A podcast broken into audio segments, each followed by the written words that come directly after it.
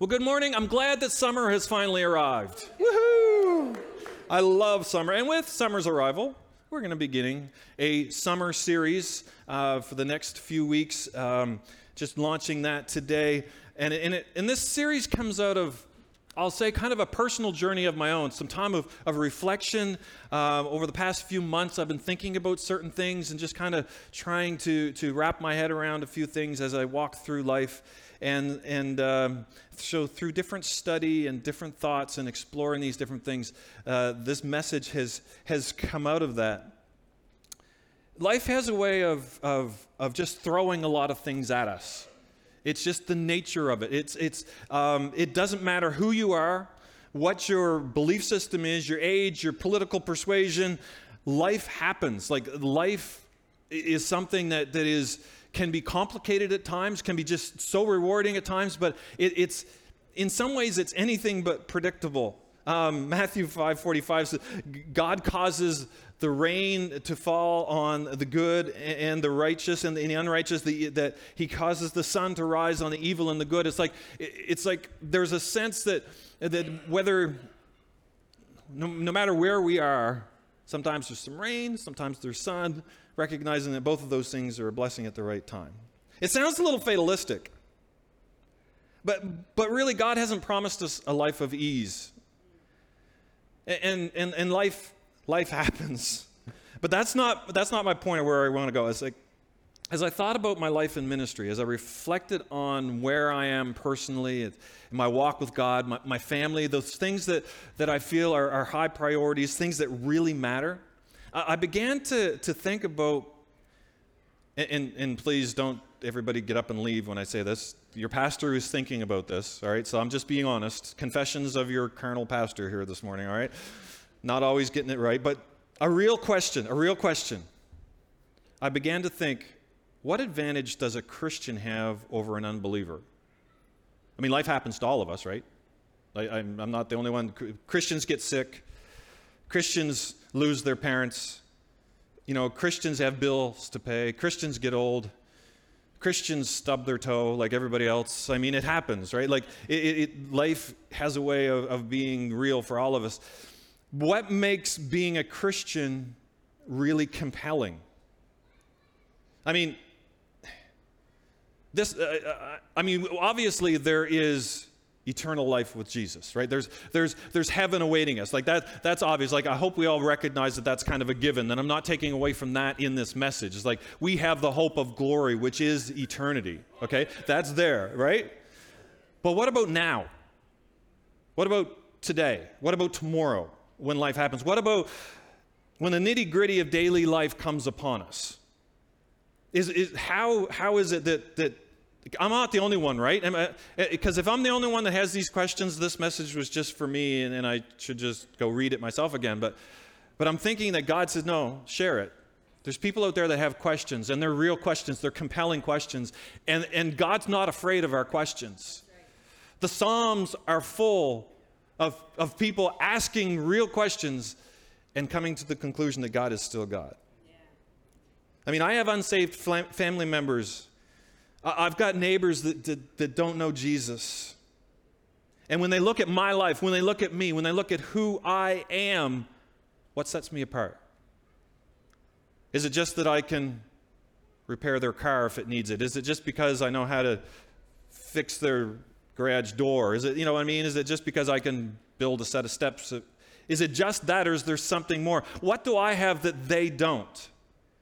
Is my faith more than just coming to church on a Sunday morning and following the rules, which I do most of the time? and my wife laughs, like, no, you don't. when I thought about that from my own perspective, right? Because I mean, I asked those questions too. So when I thought about it from my own perspective, what, what, what's the thing? What draws me to other people? What is it about those, those, those people, those believers that I know that it's like, man, and I'm just drawn to it. What is, what is that thing? And what I've found when I thought about that as I explored it, more than anything else, it's joy. They enjoy life. There's something about life, like they, they just sink their teeth into it, right? They, it's like, and it's not that everything's perfect, but they enjoy life. They're joyful. They're full of it. And I don't mean happy, clappy one minute and, and ready to kill somebody the next. I mean like this, this sense of, of, of joy, of deep, uh, profound something extra.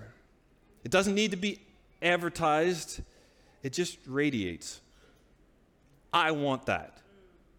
I don't know about you, but I want that. And I believe I desperately need that. I want to be the kind of person, I want to be the, I want that to be my testimony that when, when people are around me that, that they're drawn to something, not to, to myself, but to God and through the joy of God, that there's something compelling about that. I think most people would say the same thing. It's what we want out of life something deep, something lasting. We all want to enjoy life. That doesn't happen by accident. That isn't based on our circumstances. I'm starting to get him ahead of myself a little bit. So let, me, let me get back to, to this. Many would be familiar with the phrase life, liberty, and the pursuit of happiness. Like we've kind of, most people have probably heard that. It's a well known part of the U.S. Declaration of Independence. It's the phrase that gives three examples of the unalienable rights which the Declaration says have been given to all humans by their Creator and which governments are created to protect life, liberty, and the pursuit of happiness. When I was younger, I think it was my older brother used to say, life, liberty, and the happiness of pursuit. But anyway, no, that's, um, that's different. He was still single then. It sounds good. It sounds great. And, and it is a noble pursuit. Like, I'm not saying that. Life, is good, and we would all agree to that. Liberty is good. We, we all want our freedom. We want, to def- we want somebody to defend our freedom. But I want to suggest that when we really get down to the nitty gritty, when we get down to the basics, when we get down to the roots, there's a, there's a potential sometimes that we're pursuing the wrong things, or at the very least, we're setting the wrong priorities as we seek those things. There's something greater than the pursuit of happiness. There's something greater than the pursuit of happiness. There's something higher, there's something more noble, more valuable, something that is out of this world. There is joy. Just take a moment and pray at that point. God, I thank you for your joy. I thank you, God, that there's something more than happiness. God, as I, as I bring the word, Lord, I just pray, Lord, that, that your word will come alive in our hearts. Lord, that you will fill us with your Holy Spirit. You'll fill us with your joy. You'll fill us with your peace, God, that we would know you in a way that transforms us from the inside out. Lord, for anyone here this morning that, that may be struggling, that may be, that maybe even, even frustrated that I would be talking about something like this, that, that, Lord, even in the midst of this, that this would be a divine appointment for them, that the words that I share would be something that would bring life, that would bring hope, that would bring purpose, that would bring joy in Jesus' name. Amen. Jesus is teaching his followers and, and he says these words in Matthew chapter 13, verse 44. He's talking about the kingdom of God. He's trying to teach them about something out of this world. And so, as, a, as an analogy, he, t- he tells this parable, if you will. It's Matthew 13, verses 44 down to 46. And it says, The kingdom of heaven, which is God's kingdom and everything that goes with it, the kingdom of heaven is like a treasure hidden, hidden in a field. When a man found it, he hit it again, and then in his joy, he went out and sold all that he had and bought that field. Okay, so in his joy, he went out and he sold all he had to buy that field. Again, the kingdom of heaven is like a merchant looking for fine pearls. When he found one of great value, something very special, he went away and sold everything that he had and bought it. In his joy, this, this person that finds it, the joy of finding a treasure, the joy of finding something that is so valuable, something that is, that is special, set apart, something that is unique, something that is, that is so deep and so real that it calls for someone's attention. Something valued. In this case, it's the kingdom of heaven. It's like we're talking about, you know, what is to come. Like that, like I said before, it's like we've got that to look forward to. There is, there is a life to come and that life with Christ is in the kingdom of heaven and being God, part of God's kingdom, being part of God's values, God's family, God's economy. I mean, the person that finds that is willing to trade all that one has, even the good things, for what is best and finds true joy in the process. It's a treasure. It's worth selling everything you have to grab it, to have it, to gain it. So, so you might wonder okay, the, the message is, you know, the pursuit of happiness crossed out with, with joy, right? The pursuit of joy. Well, well, well why, would, why would we go that way when I'm talking about joy? Like, what's, what's the purpose of that? Why, why the question of pursuing joy over happiness? See, joy is something that's far greater than happiness. Joy is something that's, that's of higher value than happiness. And when it really comes down to this, it's what, this is where I'm going today. What you pursue will determine where you end up. You with me? The pursuit of joy versus the pursuit of happiness. What you pursue will actually determine where you end up. Like you, you, it, it, you can't expect to end up somewhere different by pursuing one, or this. You can't expect to live to arrive in the same place if you're pursuing things that are in the opposite directions. So the idea of pursuing happiness versus pursuing joy, what you pursue will determine where you end up. And I know that sounds simple, right? It's like, well, duh, right? That's very simple. But I'm amazed at how many times I have encountered people that get into places that they did not intend to end up because they pursued the wrong thing. See, happiness is a rabbit trail. And maybe that maybe you're not familiar with that. Like what's what's a rabbit trail? What I haven't Well, let me explain. I grew up on a farm, beautiful farm surrounded by forest. And, and, I loved spending time in the forest. And one of the times I loved to spend in the woods was just after a fresh snowfall. And just after a fresh snowfall, it, it's very cool because you see how much activity is actually in the woods at that point. Because when you're there, you could see the tracks of all the animals that have been there. Now, the most prolific are rabbits and squirrels, right? Those, there's tracks for rabbits and squirrels everywhere. And they are also the most random. Rabbits and squirrels never go in a straight line anywhere and they never stay on the beaten path for good reasons. They don't want to get picked off. But like, so you've got these, you see these tracks around through the woods, and and, and if you choose to, for some reason, try to actually follow those trails, you will end up doing a lot of walking and not really get anywhere because they're just they just seem so all over the place they'll do loops and twists and turns and it's like up and down and it's like where are you going? Okay, that's a rabbit trail. Now, part two of the illustration me taking the time to talk about my childhood, the farm, the tracks, and all that, that's also a bit of a rabbit trail. and I, I, my wife sits on the front row, and she gives me the look. That's the one. and she helps me from not going too far off on these rabbit trails because sometimes the things I say that aren't in my notes are the most profound. Sometimes they just don't need to be said. So, rabbit trails, kind of a tra- tangent, off track, right? You follow me? What you pursue will determine where you end up. And it can be subtle. Pursuing success rather than significance. Th- think about that for a moment. If you pursue success, you very well may achieve it.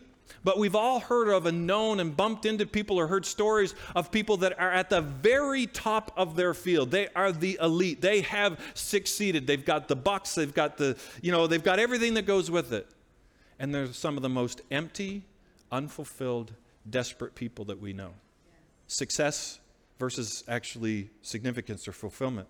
It's subtle, but it's like you follow one, you know, it's like you end up in different places. It's interesting, there's a, in Genesis chapter 11, this, this verse kind of jumped out at me that Genesis chapter 11, verse 4, and it's talking about humankind at the time before the, the flood, and it's, it's talking about the building of the Tower of Babel, and it, and it says this Come, let us build ourselves a city with a tower that reaches to the heavens, so that we may make a name for ourselves and not be scattered over the face of the whole earth. Let's make a name for ourselves. Let's be successful. Let's rule the world.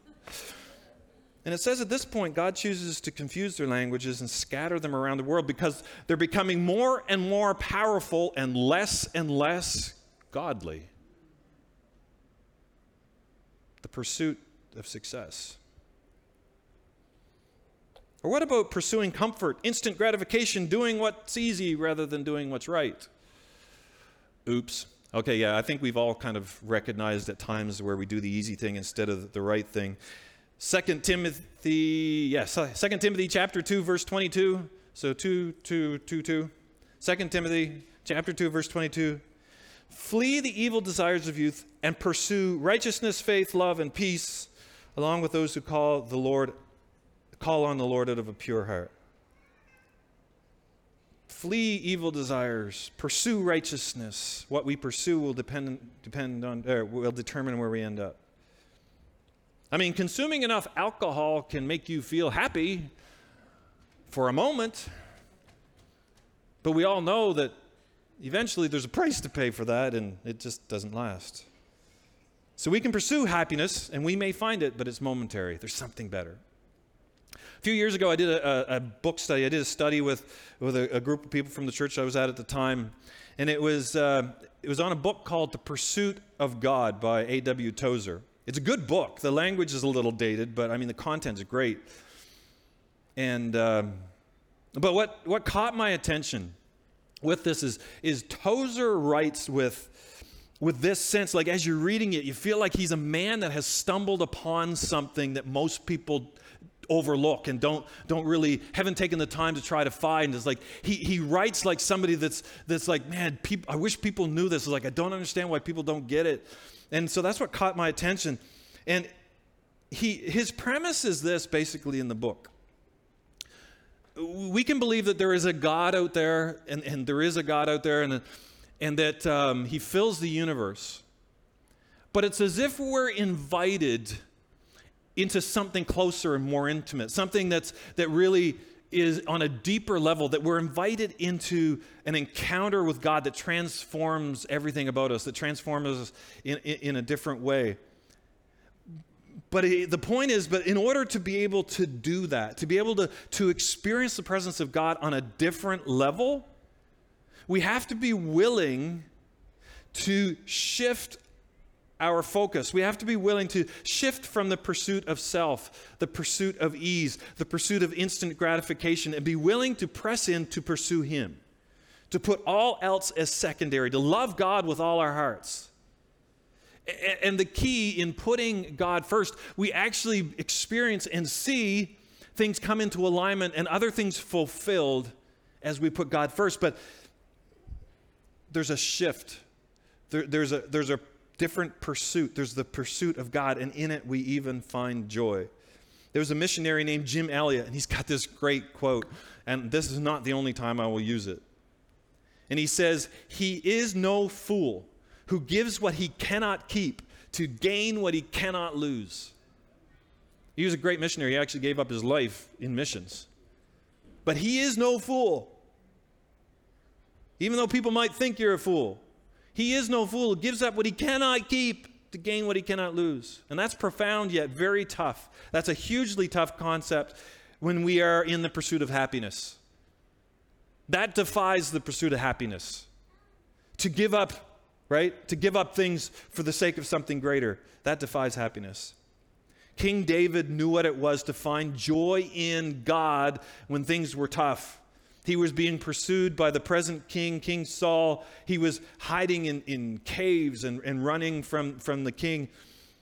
And, and, and in Psalm chapter 16, verse 9, Psalm 16, 9 to 11, I mean, like David makes this declaration as he writes some of these songs, and he says, No wonder my heart is filled with joy, and my mouth shouts his praises.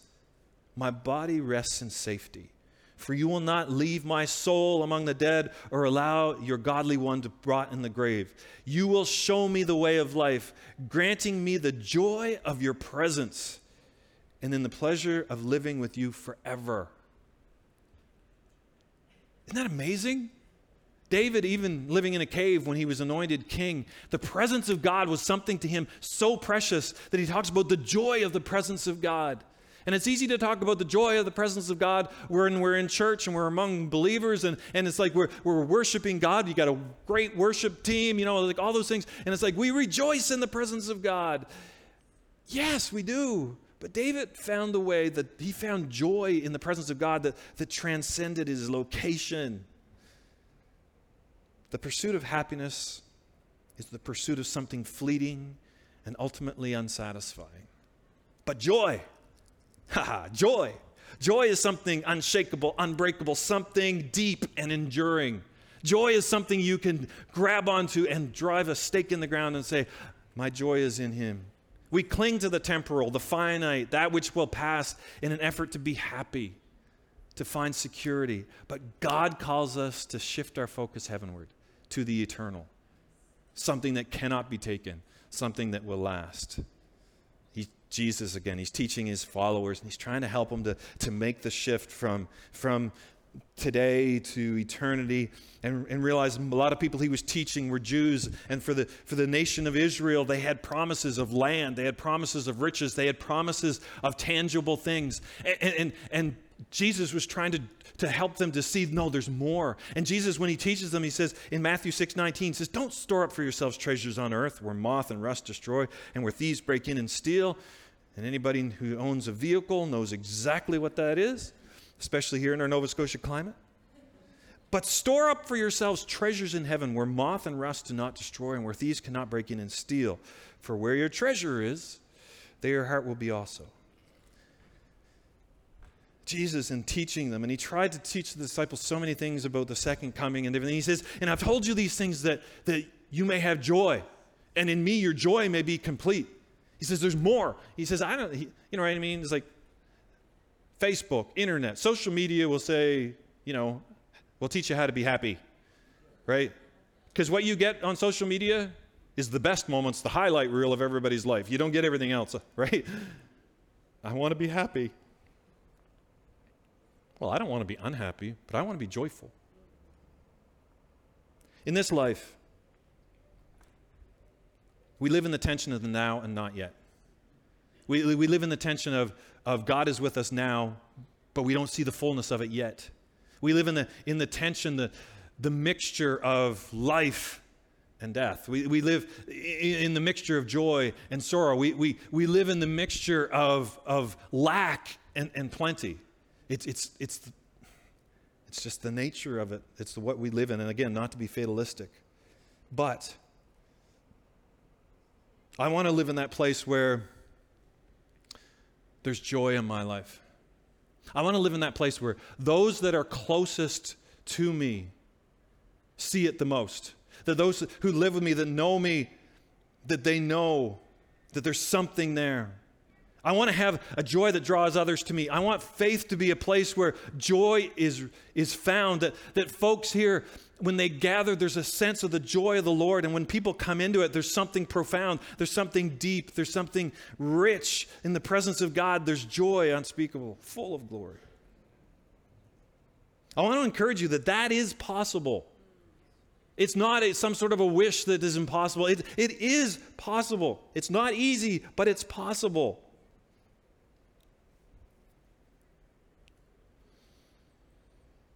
And over the next couple weeks, few weeks, I'm going to unpack that. I'm going to talk about joy stealers. I'm going to talk about things that give us joy. I'm going to talk about some different aspects of joy that will empower us and release those things in, my, in our lives, my life and yours, as we explore the pursuit of joy. I'm going to ask the team to, to make their way back. What you pursue will determine where you end up.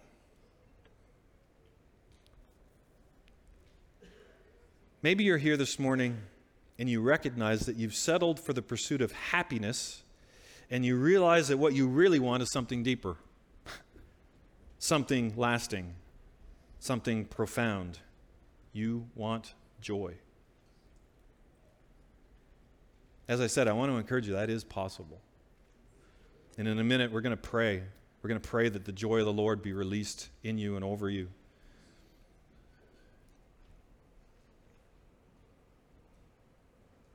There is a joy that transcends circumstances.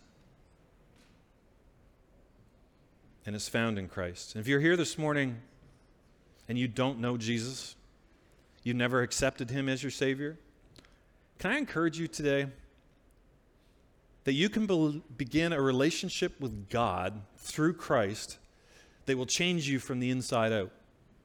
That will give you an ability to face things. It's not necessarily going to make your circumstances go away. Oh, God, God does the miraculous.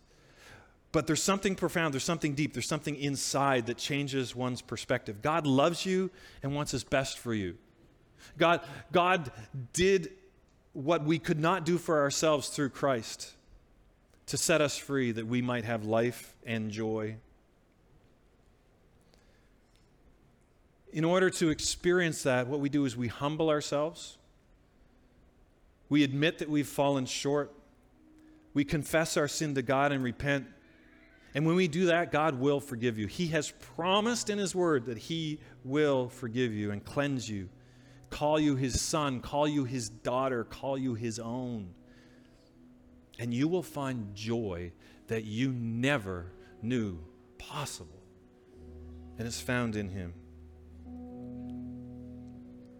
I want to pray for you before we're, we're going to go into communion in just a minute. But before we do that, we're going to pray. And if you're here this morning and, and you've. Uh, you've recognized that happiness has been your ultimate goal. And that even through this message, you've gone, hmm, you know what? That's not working out. I mean, it's there for a day, but it's gone tomorrow, and it's just, it's, it's, not, it's not what I thought it would be. If that's you this morning, I would love to pray for you, and we're going to pray for just a moment. That, that joy would become your experience, that joy would become your portion, that you would, you would have the joy of the Lord. And if you're here this morning and maybe you're that person that you recognize, okay, you're making sense. It's kind of unbelievable, but I get it.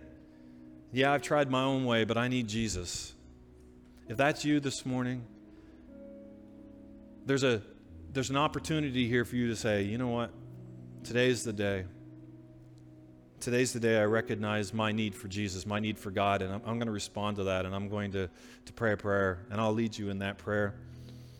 And we can do that together. And if you do choose to do that, it would be awesome if you would stop by Faith Next, and there's a card there, a decision card that we'll get you to fill out, and we'll follow up with you in an effort to, to we will help you as much as you let us. We will not pester you, we will not chase you down, we will not. Anyway. But if you could do that, so we're just going to pray. God, I thank you for the truth of your word, and I thank you for the joy that you bring to us, God, that it transcends who we are, that it transcends our circumstances. And God, those of us here this morning that has been in the pursuit of happiness and recognize that it's fleeting, recognizing that it's empty, recognizing that it leaves us wanting. God, I just pray that joy would be those people that are be our portion, God, that joy would be our experience, that joy would be found as we pursue joy rather than happiness. God, help us to lay down that which is temporal, to grab onto with both hands that which is eternal, that we would live a different way because of our experience with you and because of the joy of the Lord, which is our strength. God, those that are really struggling, those that are really facing some challenges, Lord, I just pray especially for them. Lord, a special touch or special sense of the joy of the Lord that would spark hope, that would bring strength, that would allow them to walk through, maybe even crawl through, Lord, the circumstances they're in the midst of. Because, God, you are faithful and you walk with us. And God, for those here this morning that may not know you, that desire a relationship with you today, God, I just pray that you would meet them where you are. And could we just all repeat this prayer together? If you're, if you're saying, like, Jesus, I want to accept you, especially you can pray that, but let's, let's pray it together. Just repeat after me. Um, you know, all of us, just as a way, a show of support. Dear Jesus, today I see my need of you. I confess that I've fallen short. I need you, Jesus. Forgive me of my sin come into my life, Make me a new creation. I receive you today as my Lord and Savior. Help me to follow you every day of my life. In Jesus' name. Amen.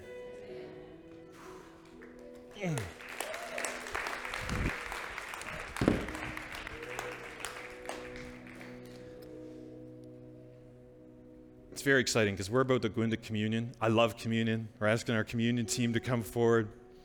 And it's like it's no effort to go from a series on joy and thinking about the joy of the Lord and going into communion. I mean, it talks about it the, to fix our eyes on Jesus, the author and the perfecter of our faith, who for the joy set before him, for the joy set before him, he endured the cross, scorning its shame, and sat down at the right hand of God. The joy, the joy. You know, I believe the joy of the Lord that, that Jesus was seeing was you. It was me. It was those at that point that had not yet accepted him, but he could look down through eternity and he could see us. And it says that there's more rejoicing in heaven when somebody like your pastor gets saved than with a hundred righteous people that don't need to be saved come to know him. Oh man, I believe there's a party in heaven right now for those that have accepted Jesus. I love it. For the joy set before him. Jesus died for us so that we could live for him. And the team's distributing the, the emblems right now. If you're with us this morning, you are welcome to take part in this. Take the, the bread and the juice and enjoy it with us. Because Jesus died so that we can live for him. And I believe that the, that the scripture says that as we celebrate communion, we're remembering something that brings joy in heaven, even though there was sorrow in the moment. Again, that clash of what happens in the moment, but the eternal fruit of that that is without description. So we ask that you each wait until everyone has the emblems and we'll, and we'll take that together. Because we celebrate communion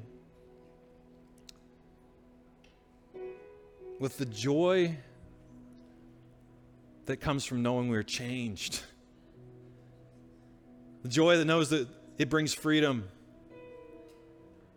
The joy that the cross was not the end. The joy that we can be complete in Him.